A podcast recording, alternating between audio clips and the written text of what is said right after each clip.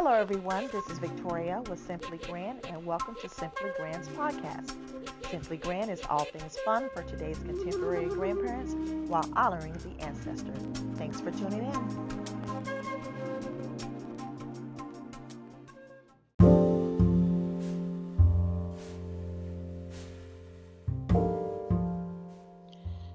Welcome to a new episode of Simply Grand's podcast. I'm your host, Victoria, and on this episode, I speak with Lance Livingston, who is currently incarcerated for a crime he did not commit.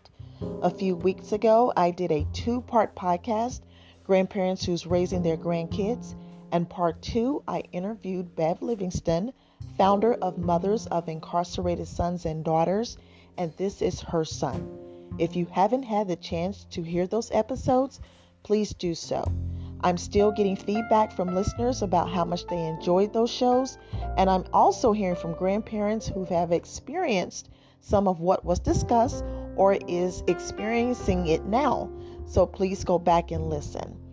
According to the Innocence Project, 1% of the United States prison population, which is approximately 20,000 people, are falsely convicted. Please listen to his story. You'll recognize the classic judicial system tactics cloaked in racism. Lance has maintained his innocence and is still fighting his case. I ask you to get involved by signing the petition on change.org, who have received over 2,000 signatures. And for more information, you can go to his website, freelancenow.www.com. That's freelancenow.www.com. And I will let you know that the audio is not as clear as I had hoped. So please make sure you have your device turned up as loud as possible because you don't want to miss one word of this story.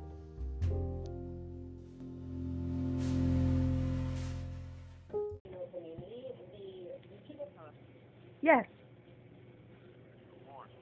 Hi, Lance. How are you? Good. I'm well. I'm well. Thank you so much for calling me this morning. Yes, as scheduled. Okay. Um, well, let's get started. Um, I am Victoria, and welcome to the Simply Grand podcast. Not sure if you are aware, but my podcast is all things uh, for today's contemporary grandparents while honoring the ancestors. And I interviewed your mom, Bev Livingston, a couple of weeks ago on the episode Grandparents Who's Raising Their Grandkids.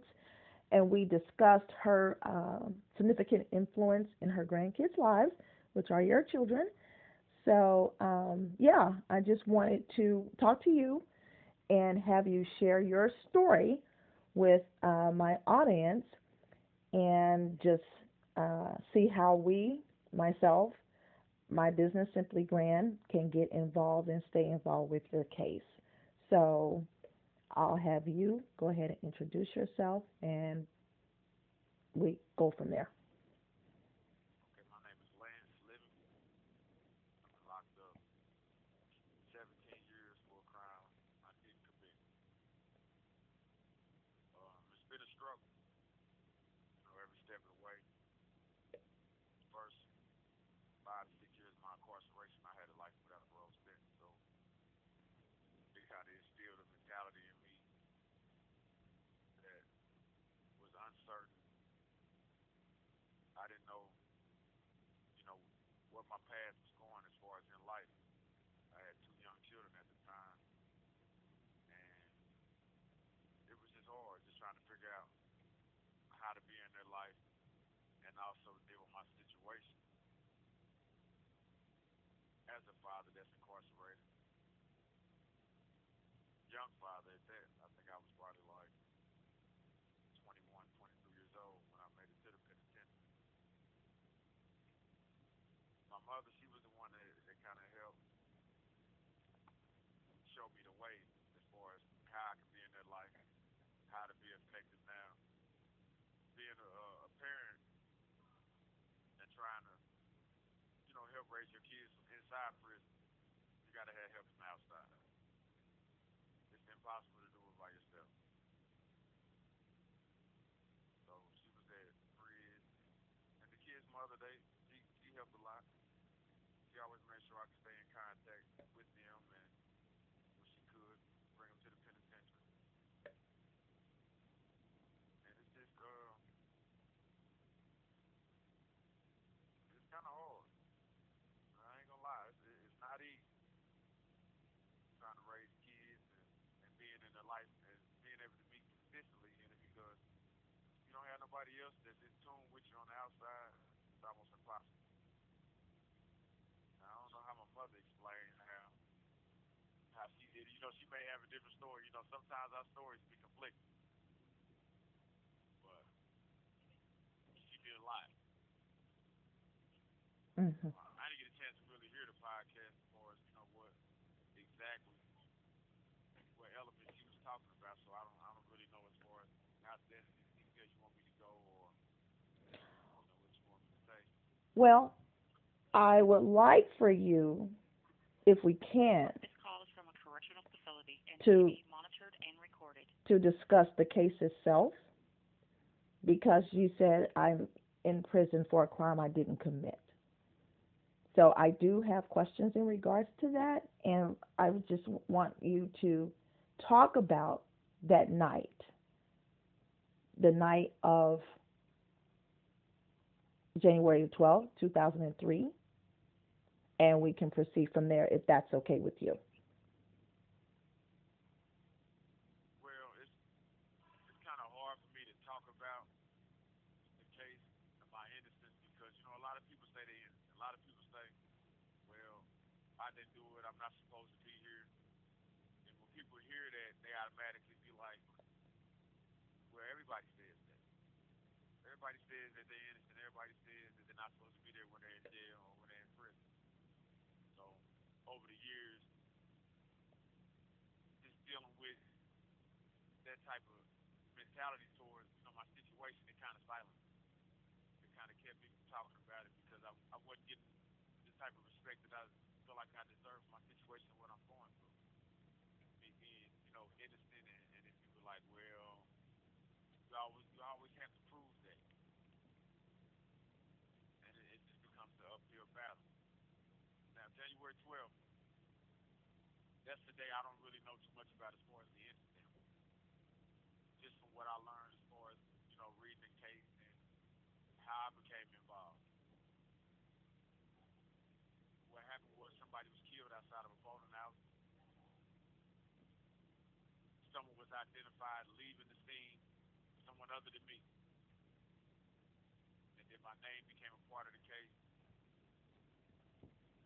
came back, changed the identification, and changed to me. And I believe that's the first part. The first time I was introduced to the case when they changed the identification. And from that, I was charged. There was really no investigation. I think they might have talked to a couple people that, that mentioned something about the shooting. There was no eyewitness to the actual shooting. It was, I think they said roughly 200 teenage youth there. And I think they only talked to probably about four or five people. And once they once they got my name, they just ran with it and made every tried their best to make every piece of the puzzle fit. Took a big piece.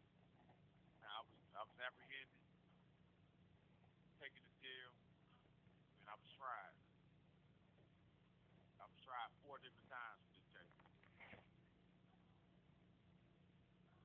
Now, when you, oh, I'm sorry, go ahead.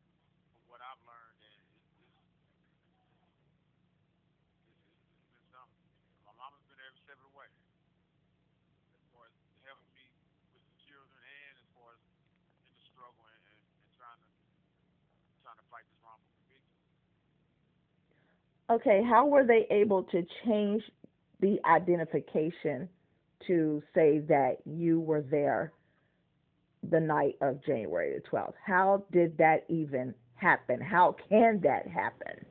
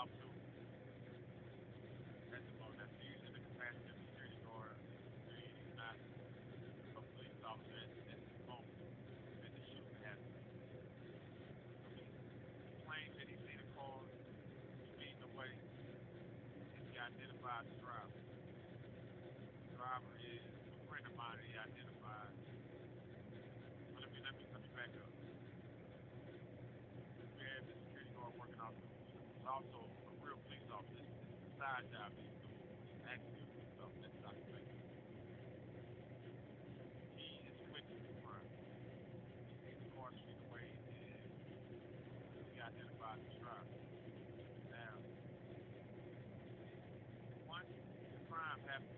He becomes a detective on the case. So he's interviewing witnesses. Talking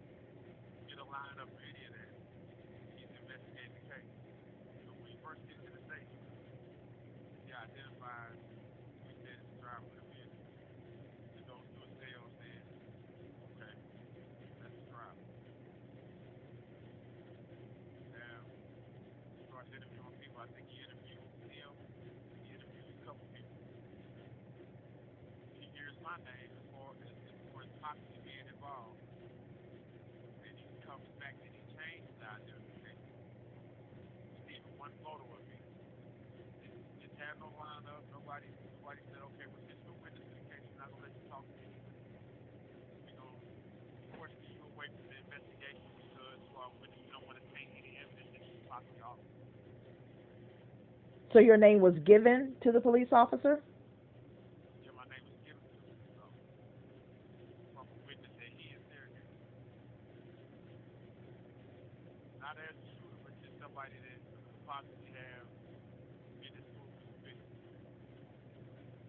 Did you know the victim previously? I did not know the victim previously. You didn't know this person at all?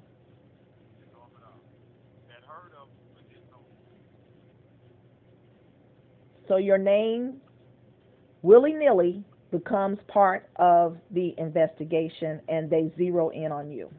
Is that what I'm understanding?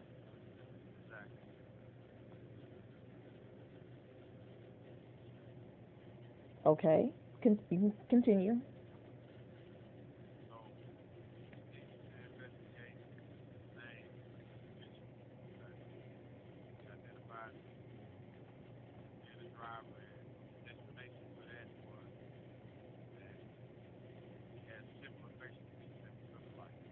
because all black people look alike, right? Right. Okay.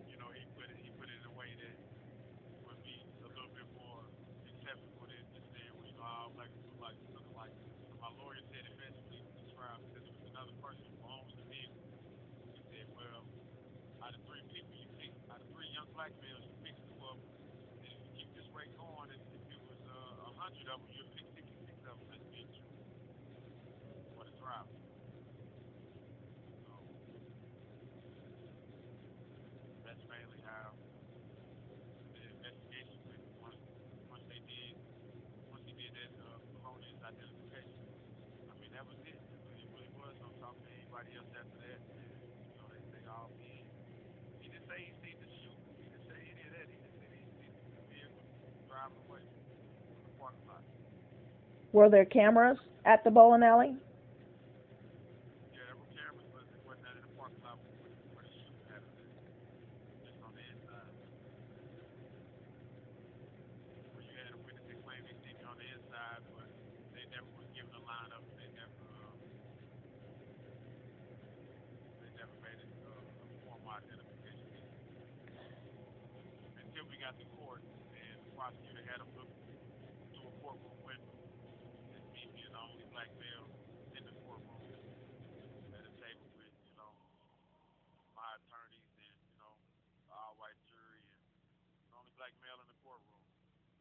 To trial, coming to a trial uh, where I'm the defendant, and they made an identification like that.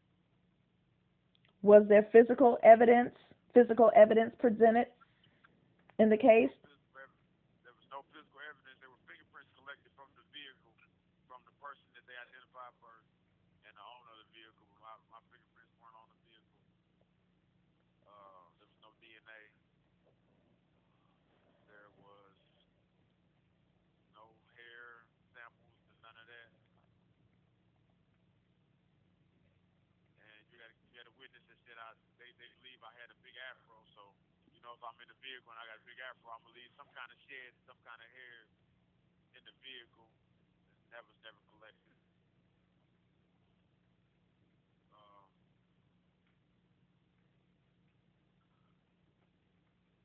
I mean, it was it was just it was just the Raytown police trying their best to put together a case just to just to incarcerate another young black male for the for the for the murder of a young white male. So you got to understand the motivation behind it. Were there witnesses no that would testify on your behalf to uh, say where you were that night? Yes, there was there was there was witnesses. Well, it's kind of tricky because they were trying to place me at a house before that, and there were witnesses that confirmed that I wasn't there. Those were the witnesses that testified. However, there were witnesses that provided an alibi for me, but they said it wasn't necessary for them to be called. But they did make statements, and they had testified before in, in a few of the different trials, but I had an attorney who said that the strategy was better that, that we didn't even need to use that evidence. Why not? I was told. It didn't make sense to me at that point, and, and now, knowing what I know now, it really doesn't make any sense. We should have used that evidence. It was truthful. It was relevant, and it helped. But it got to the point where my attorney, by the by the fourth trial, he was he was burnt out. He was tired. He was tired of dealing with the case. He didn't have the same fight in him that I that I had in me, that my mother had in me, that you know people cared and knew that I was innocent had. Wait a minute. Your attorney got tired. Attorneys, that's their job. That's their job, but you know a lot of times they think their job is to just go in there and do it one time. They don't like having to do it over and over and over and over. Especially when they don't have, especially when they're not getting paid to keep doing it over and over and over. Okay, so from what I read, you were charged first degree with uh, ar- an armed criminal action. First degree means intent, correct? Correct. Premeditated. How how is it that you were charged with first degree for a person you didn't know?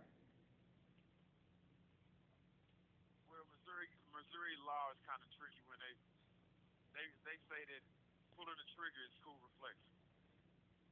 Where every time that you pull the trigger, they say that's enough cool reflection to where they can say that it the intent to kill and you know that's that's the motivation. You know that they did they never said it was a motive for this murder. They never This call is being terminated due to a system error. Please hang up and try your call again at a later time.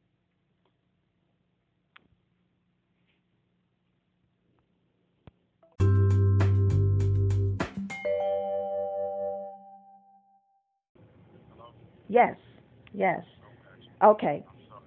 That's okay. That's okay. Okay, so you were answering the question how was it the fact that you were charged with first degree murder and armed criminal action for someone you did not know because first degree is intent and premeditate premeditation.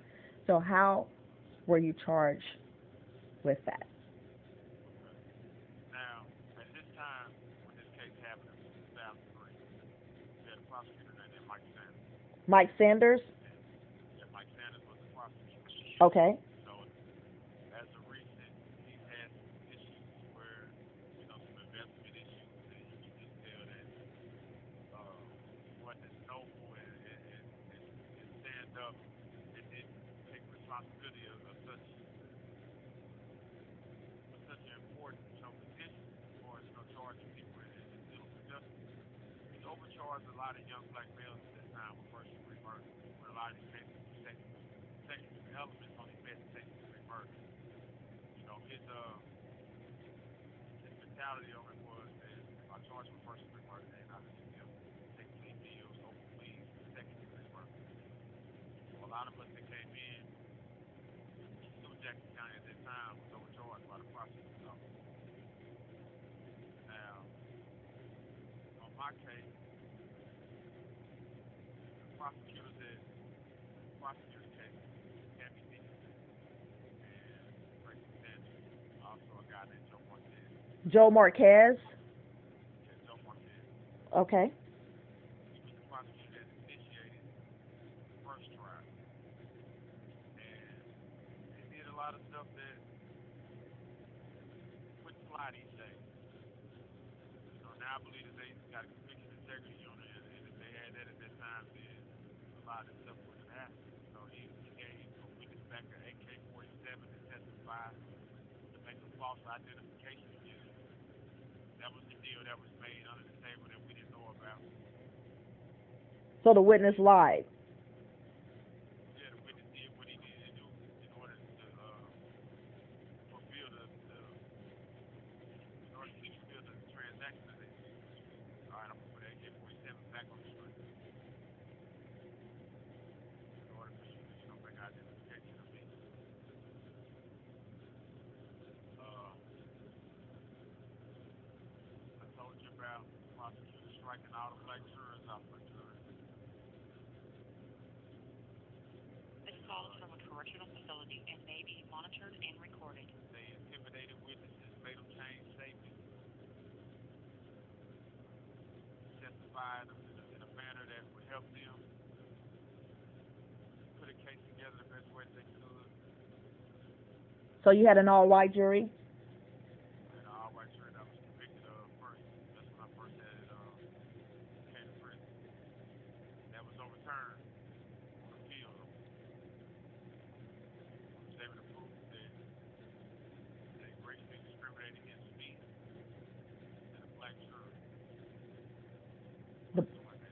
And I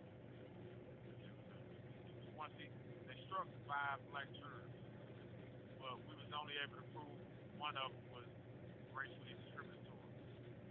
So what they did was they overturned the conviction, relieved me of the sentence, which is life without parole, and I had to go back to trial again.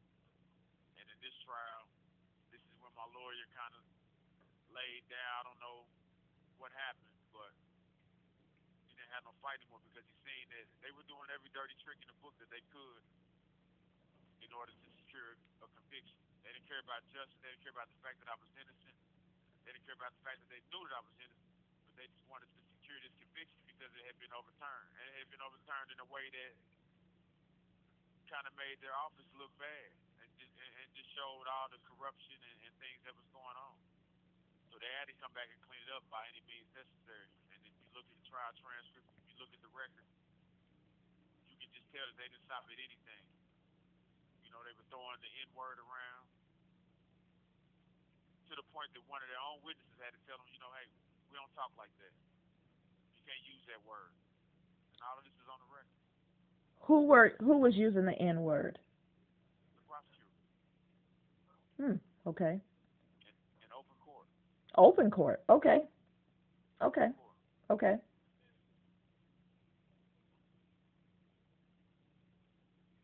So I mean, there's a lot of stuff that, that you know we were dealing with. My grandmother, when she was in court, she said it was like the old courtroom in, in Alabama in the 1950s, and that's that's the, that's the vibe and feel that she was she was receiving while she was there. And this courtroom was in Raytown, Missouri. The courtroom was in Jackson County, Independence, Missouri. Okay. Jackson County has two courtrooms. I mean, two courthouses. You have one that's downtown, and you have an annex. That's the Independence, Missouri, and they have always demonstrated a, a, a racist culture. They always discriminated, uh, kind of a racist culture out there. So you're saying the whole time, I'm innocent, I wasn't there, I barely know this dude, if at all. And they're not hearing you, not trying to find the true shooter. They're just trying to be done with it. Speed up the process to lock up, lock you up. Is that what I'm understanding? Yeah, I'm trying to secure a conviction for the case.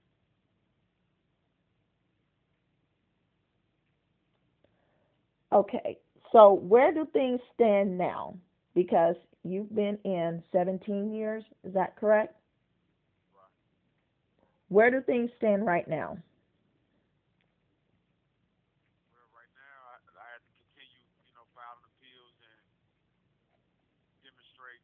I had to get out and find new evidence. I had to get out and, and search and, and talk to all these people that they that they were supposed to talk to. I had to have an investigator do that, and I had to continue, to, you know, to show all the different elements that indicate, you know, my innocence.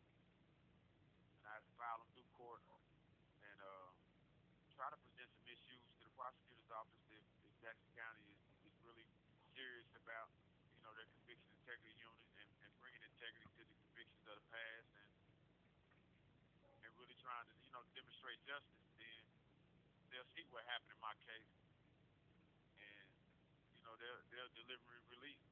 They'll reverse the actions that they did to convict me. They'll reverse them and take responsibility and you know admit that it was wrong, very wrong. So, how can people get involved with your case? What can we do? Well, right now I have a petition. I'm petitioning the court just to just to show them that you know I'm not a public safety issue. I'm I'm a person that's been in prison for 17 years for something I didn't do,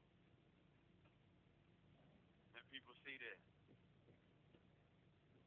and that's the way that they can let them know. Um, right now it's just it's just so hard because they don't really give you a vehicle to pursue, you know, convictions and and and, and uh the process that we all go through. Just a minute.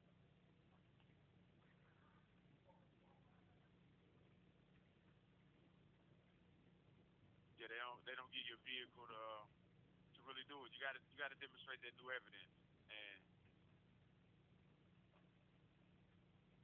it's just rough. People can people can get involved by going on Facebook. I got a Facebook page, Justice for Lance Livingston.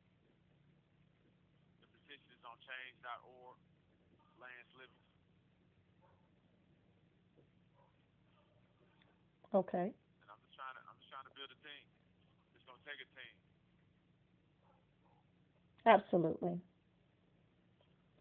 Anything else you would like our listeners to know?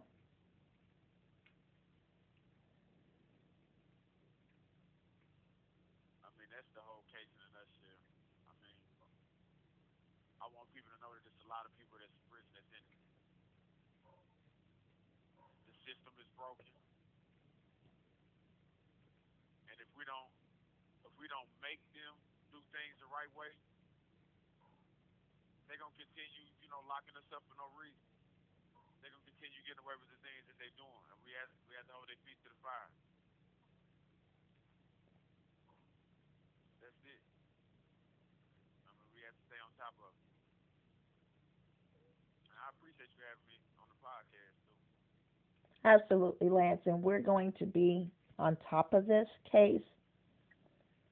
I'm always in contact with your mom, so I will talk to her and see how we can move forward. And I thank you for the opportunity to talk and to share the truth about what happened to you. So, I mean, my mother was the person that showed me, you know, how to fight, how to This fight. call is from a correctional facility and may monitored and recorded. She created an organization called Miss Mothers of Incarcerated Sons and Daughters. And you know, without her, I, I know I would be lost. I see a lot of people that's lost, and I, you know, I try to help them and, and give them the mo- most information I can and, and support and motivation. But she showed me how to fight. She showed me how to, you know, let these people know about my innocence and let people know that I was done wrong. Absolutely. Well, thank you, Lance. Thank you, Mr. Livingston. I truly appreciate you coming on the podcast. And we'll have to have you back to give us an update as things begin to move. Um, and you're going to be free. You're going to, all of this is going to have to be exposed, and the truth is going to come out. That's just how it is. It just is. I appreciate it. All right. It's gonna happen. It's gonna happen. I'm gonna keep fighting. I'm, I'm gonna remain strong, and uh, we'll see through. And hopefully, I see you soon. Absolutely. Thank you. Bye bye. Simply Grand's Valentine's Day contest deadline is Monday, February the 8th. I've been receiving lots of stories from couples about the time their spouse made them laugh, and I can't thank you enough for participating. The winner will be announced on the next podcast, February the 11th, so there's still time to submit your stories at simplygrandgrandparents at gmail.com. Again, that's simplygrandgrandparents at gmail.com. And again, the grand prize winner will receive a dinner from the Blue Nile Cafe in River Market, a bottle of wine, and two Simply Grand t shirts. So keep those stories coming. The winner could be you. Thank you so much for tuning in to Simply Grand's podcast today. Make sure you tune in each Thursday for a new episode. And also follow Simply Grand on Instagram and Facebook at Simply Grand Grandparents. See you next week.